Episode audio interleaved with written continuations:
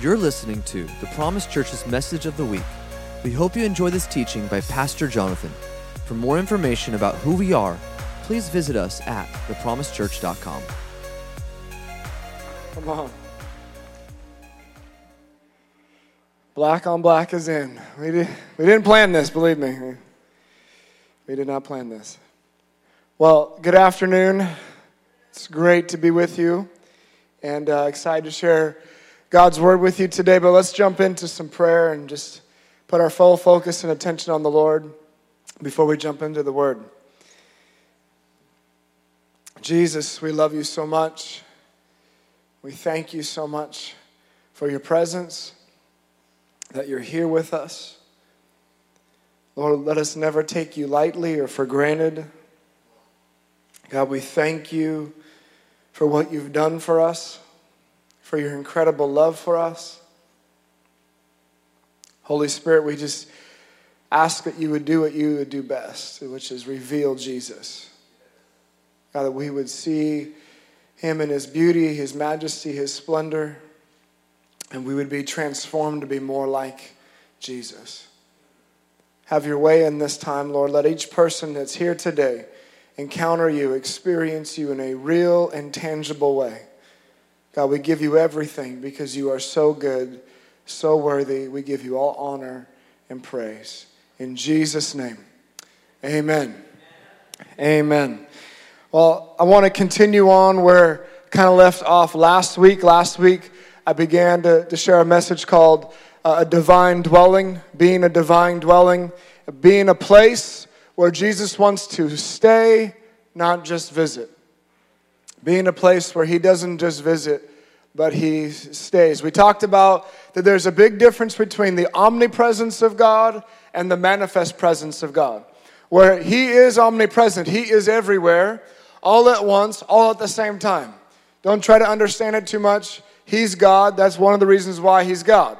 And if you try to understand it, you will, your mind will blow up. But this is the truth. This is the reality of who he is. But there's a big difference between that level of his presence and the manifest presence of God, where he shows up in a real, tangible way, where it is felt, it is noticed, and it is evident. And you might have experienced the tangible presence of God already this morning in worship as you witness people getting baptized, uh, diff- hearing testimonies, different things happening. God's presence is here, and, and you can feel Him and he wants you to feel him. Eh, he, he came as a man. Jesus came fully God, fully man, died on a cross for our sins, and rose again from the third day and sent, sent the Holy Spirit so that we could feel him, so that we could experience him, so that we could know him. And God wants us to have that tangible experience with him. The difference between often the omnipresence of God and the manifest presence of God is our choosing of what we do with our attention. If we will give Him our attention, if we will turn our hearts towards Him and be fully attentive to Him and pursue Him and seek Him to know Him. Because though He is always with us, the real question is are we with Him? He is with you. Are you with Him? Do you want to be with Him? Do you want to be with Him more than anything else and anyone else? Do you want to be where He is more than anywhere else? And this is what God is inviting us into. I want to read this scripture uh, in 1 Peter chapter 2 to kind of set the tone for what God is doing here and what He wants to do in our lives. 1 Peter chapter 2, verse 4 says this As you come to Him, the living stone, which is the first key really is we must come to Jesus. He came, now He's inviting us to come to Him. Jesus said in Matthew 11, Come to me, all you who are weary and heavy laden, and I will give you rest for your souls. Jesus always is inviting us to come to Him, to come to Him every morning when we wake up, to come to the secret place, to be alone with Him, to pray, to worship, to be in the Word. He's always inviting us to come to Him. Those who will come to Him will be the ones that really He begins to build that house of God that he wants to build. Says, As you come to him, the living stone, rejected by humans, but chosen by God and precious to him, you also, like living stones, are being built into a spiritual house to be a holy priesthood, offering spiritual sacrifices acceptable to God through Jesus Christ. Some people think that because of Jesus' once for all sacrifice, which he did do on the cross, that we no longer have to give any more sacrifices. We do not have to give animal sacrifices, praise the Lord. But there is a sacrifice that God asks of us, and it is costly. Otherwise, it would not be a sacrifice, and it is your life. He desires for you to be a living sacrifice unto Him and to offer yourself daily, being dead to self, empty of self, and giving your life fully to Him. It continues on in verse 6 For this, in Scripture it says, See, I lay a stone in Zion, a chosen and precious cornerstone, and the one who trusts in Him will never be put to shame. Now, to you who believe, this stone is precious. This is talking about Jesus. But to those who do not believe, this stone the builders rejected has become the cornerstone. Jesus is building us to be a house, and that house is to be built on Him as the foundation, as the chief cornerstone. And we here at the Promise Church desire for this house to be built on Jesus, for it to be about Him, for us to be a people that give Him glory because it's all because of Him and everything is for Him. And we desired over five and a half years ago when we began to lead this church to turn everything towards the person and presence of Jesus. That our number one core value is to host the presence of God. And when we began that, that change and that focus and, and that intentionality, we didn't necessarily fully maybe know at the time what that really meant. But I believe God has been so faithful over the last few years and even over these last few months to really show us what that means that He is building us into a place where He can dwell, where He doesn't visit, but He can stay. If you think about a house, a house is not built for the house. The house is not built for itself. The house is built for the person who will live in it. The house is built for that person. Us as the body of Christ, us as the house of God that God is building. We are not built for ourselves, we are built for Him. We are built for him who would dwell within us and dwell in us and among us. This is who God is this is why God is building us and what he is doing in us. And often we have made church to be about us and not about him. Often people go to a church because of a man-made program or because of a man and not because of the man, Jesus. I don't want people to come here for any other reason besides Jesus being here. And he is here and I'm thankful for that. I'm thankful for family. I'm thankful for community. I'm thankful that God brings us together as those living stones. But it is essential for us to know the real purpose for which we exist, and that is to be a people of His presence.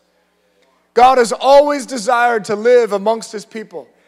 In Exodus 25, He tells Moses, Build the tabernacle exactly the way that I show you, so that I can come and dwell amongst my people. That has always been His desire. This is why he sent Jesus, and this is why Jesus has sent the Holy Spirit, so that when we receive Jesus as Lord and Savior, the Holy Spirit comes and makes his home inside of us, and we become a living temple of God. We become the temple of the Holy Spirit. And he comes and lives in us and with us and on, on us. But we must be stewards of that, and we must be willing to host him well and be aware that he is always with us. Last week I talked about five things that I believe that God really looks for in a place and in people where he can dwell.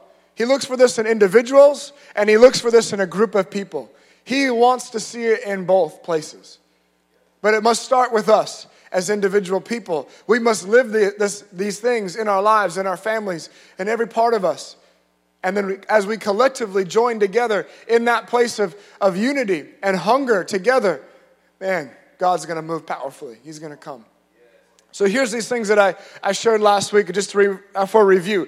He's looking for people who have first love, where He is our first love, where we love Him first and most above all things. The first and greatest commandment love the Lord your God with all of your heart, mind, soul, and strength. First love is the desire of Jesus, meaning it's His desire from us for us to have first love for Him. The second one is holiness. Holiness is the nature of God. He invites us to be holy as He is holy. He invites us into His nature to live and be like Him. Holiness is a thing of being set apart, consecrated unto the Lord for His purposes. Holiness means living in righteousness and purity, the purpose for which is to see God. It is to be in a place of face to face relationship with Him, to know Him deeply. Hebrews 12 says, Without holiness, no one will see the Lord. God invites us to be like Him so that we can dwell with Him. Humility is the third one. Humility is the heart of Jesus. Jesus says, Come to me, for I am meek and humble of heart, and you will find rest for your souls. He is humble of heart. Humility is, his, is, is what he carries himself with and how he operates. Humility is how he comes. He comes as a king, but he comes on a donkey. Not how we would expect. And I find it amazing in, in, in Numbers chapter 12, there's this story where God gives permission to Moses to reveal the heart of Moses and why God showed up and revealed himself to Moses more than anyone else at that time. It says in Numbers 12, and in my Bible, it's in parentheses, as if the Holy Spirit speaking through Moses and inspiring Moses to what to write, said to Moses, It's okay for you to say this. I know you don't want to say this, but it's okay. So he, like Moses, it's like in parentheses. And it says this Moses was the most humble man on the face of the earth. Think about it, right? A person who says, I'm humble, usually isn't very humble. No one like normally just comes out and says, I'm super humble. Check me out. No, you demonstrate your humility usually. You don't talk about it. And but Moses says this. And then what happens is, is Aaron and Miriam, his brother and sister, Moses' brother and sister, begin to accuse Moses and begin to say, well, there's nothing that special about him. God speaks to us too. And all of a sudden, God manifests his presence and stands physically before them and says, hey, time out. You better check yourself on how you're talking about my friend Moses. Because I speak to prophets and visions and dreams, but I don't speak to Moses that way. I speak to him face to face as a man speaks to a friend. Again, when you walk in humility, God will defend you. You don't have to defend yourself in pride. I don't think it's a coincidence. I don't think it's an accident that God says, I want you to say this, Moses, about yourself, that you're more humble than anyone on the face of the earth. And I reveal myself to you way differently than anyone else, face to face. This is what God is inviting us into. This is why Jesus came, is so that we can have a face to face knowing of God, closeness with Him. The fourth one is hunger. It's the passion of Jesus. He implants and imparts his hunger in us for himself. Otherwise, our hunger will grow tired and wane and grow cold and stale. And then the last one I, I introduced last week was honor. Honor is the culture of Jesus, it is the culture within which he lives and operates and has his kingdom. Honor. Honor, we talked about, is a valuing, a treating of someone or something as valuable, precious, weighty as gold. We also talked about you can know the, the definition of something often by looking at the opposite of it. So, what is dishonor? Dishonor is to treat as common, to treat as ordinary, to not show respect or value. And we talked about that we must be a people that honor and esteem and reverence and awe the person and presence of Jesus and that we must be a people that honor his body and his blood and his sacrifice and what he paid for for our lives. We must honor him in that way and never take it for granted, never take it lightly. And we talked about that it is impossible to fully honor God and not honor those around us. If we are to truly fully honor God, we will honor our spouses, we will honor our children, we will honor the delegated authority that God places in our society authority of, of the civil authority, of government, of our police, uh, of, of, of city authority, of state authority, of national authority. We will honor the authority that He places around us, like our bosses, and we will honor spiritual authority that God places in our lives. We will walk in a place of honor. We will walk as in a place of excellence, not because we are honoring necessarily everyone's behavior. We are honoring the position, realizing that every position of authority, God puts those people there. And so we're trusting the Lord in that and honoring those places. We must walk in that place of honor. We must honor our spouses, our families. We must honor our neighbors, our friends. We must honor one another. This is what honor builds in our lives. I want to talk today more so about being a collective people, a gathering, a place where God doesn't just visit, but He stays, and what He is looking for in us. And I want to really look at places where God, where Jesus either was welcomed or was not welcomed, where Jesus chose to stay, where Jesus chose to make his, his place of residence, where he chose to hang out and want to be, and where he wasn't able to stay, and why that was. I want to look at three different towns where he wasn't able to stay where he was. The first one is Nazareth. Places he wasn't honored. The first one is Nazareth. I want to look at Mark 6, verse 1. And it says this Then he went out from there and came to his own country, and his disciples followed him. And when the Sabbath had come, he began to teach in the synagogue, and many hearing him were astonished, saying, Where did this man get these things? And what wisdom is this which is given to him, that such mighty works are performed by his hands? Is this not the carpenter, the son of Mary, and brother of James, and Joseph, and Judas, and Simon? Are not his sisters here with us? So they were offended at him. But Jesus said to them, A prophet is not without honor except in his own country, among his own relatives, and in his own house. Now he could do no mighty work there, except that he laid his hands on a few sick people and he healed them. And he marveled because of their unbelief.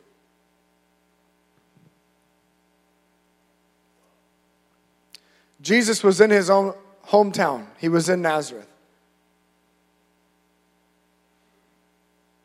And the people there would not receive him for who he was. He began to read a scripture out of Isaiah 61. It was a prophecy of the Messiah who was to come and what the Messiah would do and what he would bring and how he would live. And he began to read how I have come to heal the brokenhearted. I have come to set the captives free. I have come to bring joy instead of mourning, and all these things. And he begins to, to read this scripture. And then he takes the scroll, hands it back, probably to the synagogue leader, and he goes and he sits down. But it says in Luke chapter 4 that the eyes of everyone were on him and they were talking amongst themselves, who is this guy and what does he think he's doing? Why? Because where he chose to sit down was on the designated seat in the synagogue that was always left empty, that was always reserved for the Messiah for when he would come. And Jesus goes and he sits down and he says, Today, this scripture is fulfilled in your hearing. What are you going to do about it, basically? And it says that the town rose up and wanted to throw him off the nearest cliff. Because they were so filled with offense, they were so filled with pride and familiarity, where they were like, How could this guy be the Messiah? How could he say this? Because we grew up with him. He grew up with my son. Didn't he make that table in our house? How could he be the Messiah? And they were indignant and they were offended and they were full of pride and they did not honor him. Think about it. It says he could do no mighty work there except lay his hands on a few sick people and then they were healed. I mean, we would be throwing a party if a few sick people here got healed in a moment. It would be awesome. And Jesus was restrained, he was constrained, he was restricted because of the familiarity, their pride, which led to their unbelief. Jesus is limitless. Jesus has no bounds. He has no limits. Nothing can really pull, hold him back. But in this moment, he was constrained because they would not receive him for who he was. They were taking him for granted. They were be too familiar with him. And I feel like often we can do the same with him still today. We can be in church day after day, week after week, year after year, and become very casual with His presence. Begin to really take Him for granted. Begin to take for granted the cross and what He's done and Him shedding His blood for us.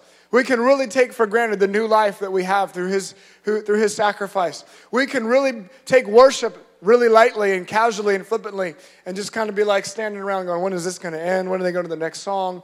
You know, what time is it? Checking my phone. Okay, you know, the reception here is terrible, which is a grace from God. Um,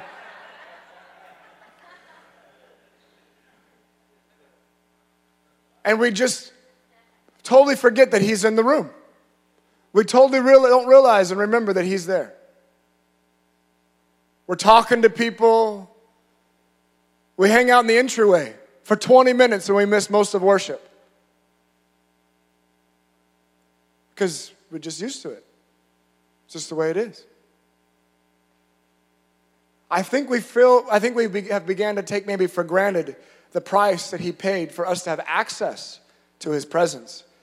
In the Old Testament, only one person, one day a year, and not without blood. And he had to follow a lot of rituals and a lot of rules to the T. Otherwise, he was a dead man. Only he could actually access the presence of God. And it says that you and I, because of his body, which is the curtain that was torn apart, and his shedding of his blood, you and I have access into the most holy place to come boldly before the throne of grace. And I think often we just take that really lightly and casually. And I believe the Lord is inviting us into a place where we never take his presence for granted. Now, I purposefully wore casual type clothing today jeans, a t shirt, tennis shoes. Because I want you to understand that it is not about a style or a preference, or we're not going to become legalistic in our approach to God about a bunch of rules. But I do not want us to ever take for granted His presence. I do not want us ever to enter into the presence of God without reverence, without respect, without awe, without wonder, without honor.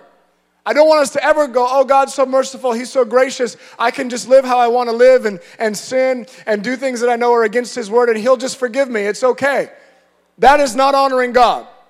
That is not honoring His presence. That is not honoring His person. That is not honoring His blood and His sacrifice of what He paid for. He paid to set you free from sin, not so that you just continually do what you want to do.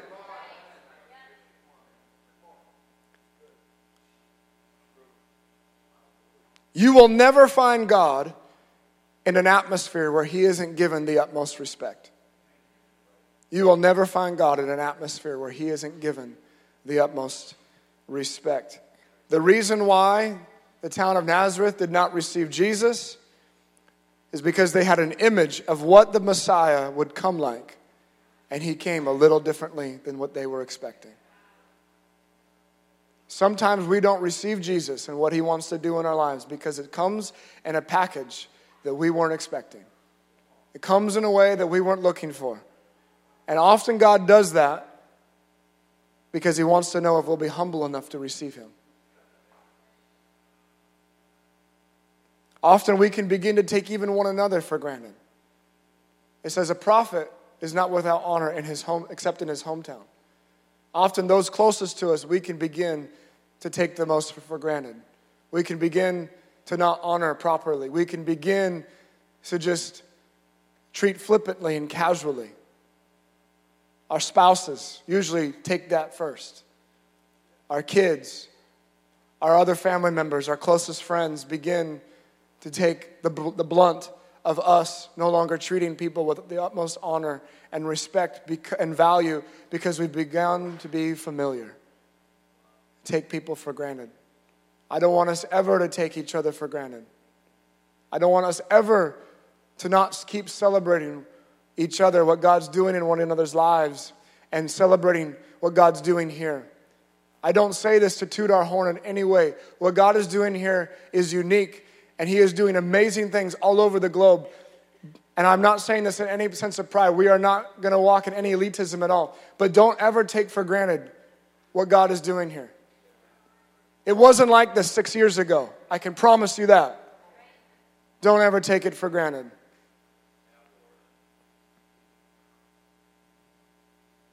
The next city that I want to talk about is the Gadarenes. The Gadarenes. In Luke chapter 8, there's this story of a man filled with a legion of demons, thousands of demons, and Jesus comes across the lake just for one man. He comes onto the shore. The man runs to the feet of Jesus and falls at his feet and cries out. And Jesus sets him free and he sends all the demons into this herd of pigs nearby. And all the pigs run off into the shore. which, if you know any background about Jewish culture, there should not have been a herd of pigs nearby. It was against their law and their traditions to have pigs, period. And all these pigs go into the shore. This is also a beautiful picture because this man, possessed by the devil, the devil could not stop him from coming to the feet of Jesus. No matter what you're going through, no matter what is going on in your life or a family member's life that you're praying for, no demon in hell can stop a person who chooses to give themselves fully to the Lord and fall at his feet. So, what happens here is the town comes out to see what's going on, to hear the, They've heard the commotion. It says in Luke 8:34, when those tending the pigs saw what happened, they ran off and reported this in the town and the countryside. And the people went out to see what had happened. When they came to Jesus, they found the man from which whom the demons had come out, gone out sitting at Jesus' feet. So beautiful. So I don't have time to go into all that. But he's dressed and he's in his right mind. And it says, and they were afraid. Those who had seen it told the people how the demon possessed man had been cured. Then all the people of the region of the Gadarenes asked Jesus to leave them because they were overcome with fear. So he got into the boat and left. So crazy. Think about it. They asked Jesus to leave. He came and he solved their community problem. Think about it. Tourism was not hot in the Gadarenes. Hey, uh, you might want to not take the kids there. Uh, I've heard there's this really crazy man. He runs around naked all the time. Uh, they can't do anything about him. They've tried to chain him up even, and he just breaks the chains. You know, so you probably shouldn't go there anytime soon. He came and took care of their problem. He was clothed. He was in his right mind. He was healed. He was delivered. And yet they were so freaked out that they asked Jesus to leave. Mighty miracle happens, and they asked Jesus to leave. Why? Why was it? Because they were in a place of not wanting to lose control. They didn't want to lose control of their way of life the way that they had been going. See, that picture of the pigs, that, that herd of pigs represented they were not willing to give up their sin. They were not willing to give up those things in their life that they were holding on to. And they were afraid of what God would ask of them to do and how He would ask them to live if they fully gave themselves to Jesus. They didn't want to change, so they asked Jesus to leave. Many of us at times could be afraid of God, afraid of what He would ask us to do, or we're afraid that He will call us to some foreign land, to like South America, and we'll have to sell all our possessions and we'll be somewhere we don't want to be and be miserable the rest of our lives. If we are in that place of that of, of fear and being afraid of God in that way, we really don't know him or his heart. We don't really trust him. Because if you know him and you know his heart, you know that you are perfectly safe to trust him with your whole life and give him everything. There is safety in his presence, in his arms. There is safety in the closeness of him.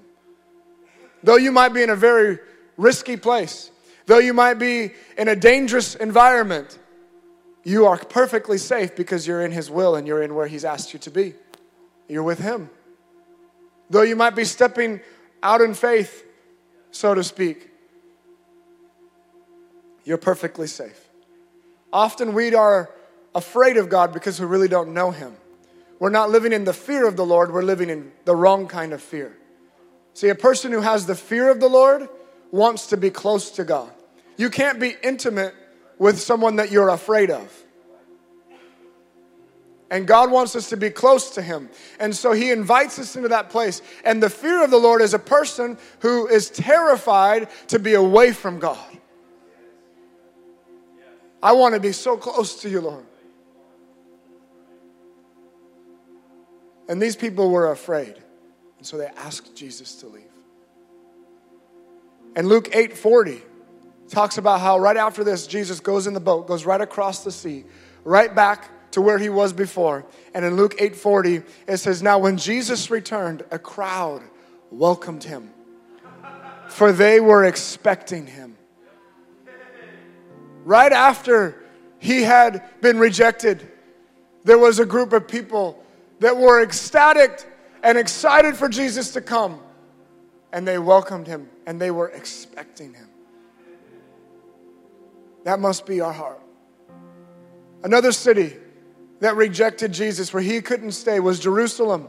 In Luke 19, I'm just going to give you the passage. Luke 19, 41 through 44. Jesus begins to weep over Jerusalem and he begins to cry over them because they did not recognize him. They did not recognize their king who came. They did not recognize the Messiah who was prophesied to them that would come. And it says, you, he says in the end of verse 44, you did not know the time of your visitation. You did not know the time of, of my coming to you. They were holding on too tightly to their religious practices, their religious rituals, to all the things that they were comfortable with, what they thought it was supposed to look like. They were looking for a Messiah who they thought would rule an earthly kingdom and overthrow the Roman government and restore Israel back to its fullness. That was not how he came, and that was not the purpose for which he was sent. He came to establish a spiritual kingdom, one you cannot see with your natural eye, that requires humility in order to enter.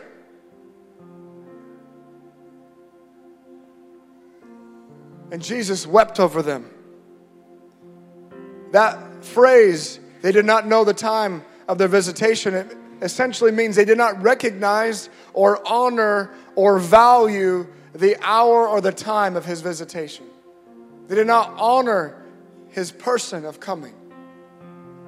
So if Jesus wasn't welcomed at his hometown or in the religious center of, the, of his nation, two places where he definitely should have been welcomed, where did he feel honored? Where did he feel welcomed? Where did he choose to stay? Where did Jesus want to stay? I'll tell you, he wanted to stay in a little village two miles outside of Jerusalem called Bethany. Why Bethany? Bethany, the name of Bethany means place of poverty. And you might think, well, that's kind of weird. Why would Jesus choose to stay and, and be in a place of poverty? Well, the thing is, it's not talking about physical poverty, material pro- poverty of, of money. It's talking about a posture of the heart of internal poverty that's always in a place of God, I'm so desperate for you. I need you so much. I need you every moment of every day. Oh, God, I can't live without you. Poverty of spirit. Matthew 5 3, Jesus said, Blessed are the poor in spirit, for theirs is the kingdom of heaven. He's looking for those who are always in a place of wanting Him, of needing Him. Jesus said it's really hard for the rich to enter the kingdom of heaven. What kind of rich is He talking about? Wealthy people, people with lots of money, perhaps. But I think it's also the people who are rich in heart, rich in spirit, who they have grown independent and they have become self sufficient. And say, hey, God, I got this. I, I'm okay. Thank you for what you've done. I'll take it from here. And they no longer live their lives in a desperate need for God every moment of their day. Jesus came and stayed in a little town called Bethany. Why? Because he was ministered to there. He was loved there. He was honored there. He was adored there. And Bethany developed a reputation with Jesus and with heaven where Jesus knew he could be there and it would be a place of safety and refuge for him. Where did Jesus come from the day he rode that donkey into Jerusalem and they began to shout, Hosanna, Hosanna? He came from Bethany. Where did he go back to after the crowd was enamored with him and shouting his praises? He went back to Bethany. Why? Because of one person. One person who loved him so much that it drew him fully to that place. This is Mary of Bethany I'm talking about. Mary, the, the sister to Martha and Lazarus. In Mark, in Mark chapter 14, we can see the story where Jesus is about to go to the cross. He's just a couple days away from going to the cross, and he's, go, he's invited into a man's home, a man named Simon the leper. and they're having a meal together. And it says this in verse 3 of Mark chapter 14. While he was in Bethany, reclining at the table in the home of Simon the leper, a woman, this is Mary, came with an alabaster jar, a very expensive perfume made of pure nard. She broke the jar and poured the perfume on his head. In John 12, it talks about she poured it on his feet as well and began to wet, uh, wipe his feet with her hair. Some of those present were saying indignantly to one another, Why this waste of perfume? It could have been sold for more than a year's wages and money given to the poor. And they rebuked her harshly. See, the religious spirit has a really hard time with passionate worship, has a really hard time with full adoration of the Lord, has a real hard time with making it all about Jesus. Verse 6 Leave her alone, said Jesus. Again, Jesus will defend those fully give themselves to Him and walk in humility. Leave her alone, said Jesus. Why are you bothering her? She has done a beautiful thing to me. He says, The poor you will always have with you, but you will not, and you can help them anytime you want, but you will not always have me. Don't miss the hour of your visitation, people. Don't miss that moment where you can love me and give of yourself fully to me. We're not promised tomorrow, let alone a second chance after a second chance. It says in verse 8, she did what she could. She poured perfume on my body beforehand to prepare for my, for my burial. Truly, I tell you, wherever the gospel is preached throughout the world, what she has done will also be told in memory of her. Jesus said that about no one else and nothing else. Then Judas Iscariot, one of the twelve, went to the chief priests to betray Jesus to them. In one act of worship, in one act of surrender, in one act of adoration, Mary displayed all five of these qualities which I've been talking about. She displayed first love, holiness, humility, honor, hunger, all of them in one moment in one moment. She displayed first love by not having her love grow cold or stale for the Lord, not being familiar, not taking Him for granted, not having lost her wonder and her awe of Him, but willing to passionately express herself fully to Him and caring more about Jesus than anyone else in the room. She displayed holiness by giving what was set apart. She gave him what was most precious to her, what was probably most valuable to her, something that was worth more than a year's wages that she had saved, that someone probably had given her in an inheritance. She had set that aside as precious and she held on to it, but then she gave it and not just like poured it out of the, of the jar, she broke it, which means that vessel could never have been used again. She gave it fully to the Lord. She didn't pour out a little bit. She broke it so that not one drop would ever be wasted. It was all given to him. Not one drop reserved for herself at a later time. All given to him. Your life, your body, your gifts, your talents, who you are is holy and is meant to be holy unto the Lord. And you are not your own. You are bought with a price. And you have the opportunity every day to give yourself fully to the Lord in holiness. What is your most precious possession? Most likely, it's your own life. At the end of the day, it's your own life. And you have the opportunity to give what's most precious to you to Him every day.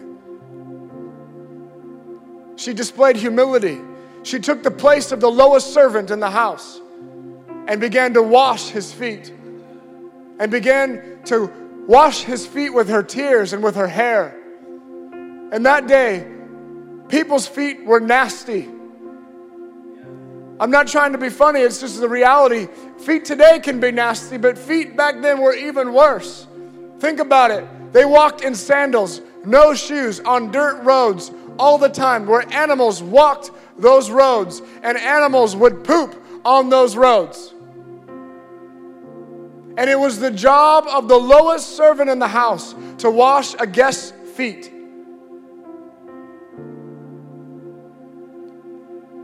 And she sees Jesus at that table, reclining. and going, Oh my goodness, how can this be? He's a guest in this house. Do they not know who he is? They haven't washed his feet. How could they not wash his feet? How could they not have done this for him yet? How could they not honor him in this way? And she recognizes he doesn't have much time left because she saw who he really was and what he came to do. He doesn't have much time left. I'm sure she saw the, the heaviness on his heart, knowing that he was about to go to the cross. And she began to go, What could he need? What could he, what could he want? Uh, I, I don't know, but I will give him everything. I'll go. I'll, I'll wash his feet. And she goes and she grabs that jar, the alabaster jar, and she breaks it and pours it over his head and over his feet. And she begins to wash his feet with her tears. And she begins to wet his, wipe his feet with her hair. In those days, a woman's hair represents her glory. A woman's hair would often be up in a high bun, uh, and it would never be let down and that represented her glory. And she let her glory down to be on Jesus, to be upon his feet, and to love him and to minister him because he was more precious to her than anything else. He was more precious to her than that jar. He was more precious to her than her dignity. She humbled herself. I find it amazing that shortly after that moment, Jesus did the same thing. He actually followed her example. And on the Passover day, Passover weekend, he washed his disciples' feet. Jesus came as the ultimate servant, not to be served, but to serve. But yet, he has a special place in his heart reserved for those who will love him and that minister to him, that will give him everything. She displayed a hunger that said, Whatever it takes, no matter what it costs me, I'm giving my all to Jesus. I'm all in, I'm giving him everything. She displayed an honor that recognized the value of Jesus and recognized the few precious moments that they would have left together. And she wasn't lo- she was looking to meet Jesus' needs, not her own. See, Simon the host of the house, the owner of the house who was hosting Jesus. Many people believe Simon the leper was a man who had leprosy that Jesus actually healed. And in the New King James translation, it says that Simon the leper was Judas Iscariot's father. And here he is hosting Jesus. And he doesn't allow Jesus' feet to be washed. It shows that he wanted Jesus in his house for his own recognition, for his own prestige, for his own fame. Jesus had just raised Lazarus from the dead. Lazarus was becoming famous. He had Jesus and Lazarus in his house to make a name for himself, but he did not give Jesus the full honor that he deserved. See, we can want Jesus, but not honor him fully. We can want him in our lives, but not give him the throne of our hearts and give him everything and not walk in full honor. See, honor will protect first love. Honor will protect those these other qualities. If you have honor, you will continue to produce holiness, humility, hunger in your life. And we choose to honor God because he honored us by paying the most expensive price in his son Jesus. He paid the most expensive price for us. And so that is why we honor him. He took our place on the cross. And we have the opportunity every moment of every day and every day to honor his presence, to honor his person, to honor him with our lives, with our worship. As Pastor Luke opened the service off, we are worshipers first. We are called to live a life of worship, which is a living sacrifice, giving ourselves fully to the Lord. One of the fruits, one of the outcomes of honoring God or the fear of the Lord, walking in true reverence and respect of Him, it is absolute obedience. God, whatever you say, I'll do because I trust you, because I know you, because you're so loving and you're so good, and I choose to honor you with my whole life. He's not interested in halfway, part way. Would you all stand with me? I appreciate you giving me grace to go a little bit longer today, but I, I couldn't not share all that was in my heart that I believe that the Lord had given us, given me for our, our house here. I want to do a couple things in His presence. There's a special presence of the Lord here, but I believe that there's people here today that He is wooing, that He is calling to Himself, that don't know Him. If you're here today and you don't know Jesus and you don't have a relationship with Him and you want to give Him your whole life and you want to stop going the way you've been going and following your own path and you want to choose to turn and follow Him and have Him be the leader of your life and choose to follow Him and pursue a relationship of knowing Him, if that's you and you want to begin that journey with Him today, I want you to raise your hand. We want to pray with you. God wants to come and meet with you and for you to know Him in a real and personal way. Is there anyone here? You don't know Jesus, you don't have a relationship with Him, and you want to begin that today.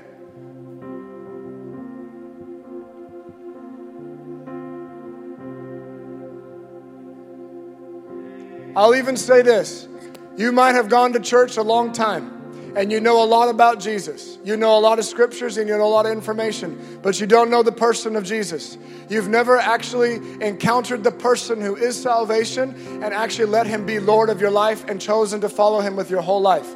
That is salvation. It's not praying the prayer. It's not even just coming up to an altar. It is meeting the person who is Jesus and giving him your whole life. I don't care if you've been in church for 50 years, you could not know Jesus. If that's you and you want to know him today, he's here. Raise your hand. I see that hand. Anyone else?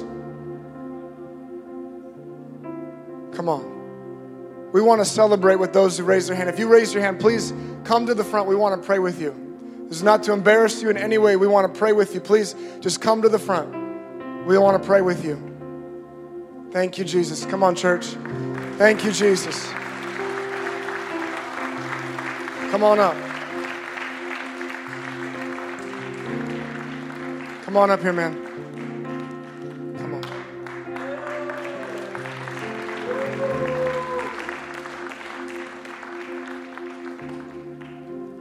If you're here today, and when I began to speak about Nazareth, I began to speak about the Gadarenes. I began to speak about Jerusalem. Where we, we, you, in your life, you know you've taken God for granted. You've taken Him lightly. You've taken Him flippantly. You've become casual. You become familiar.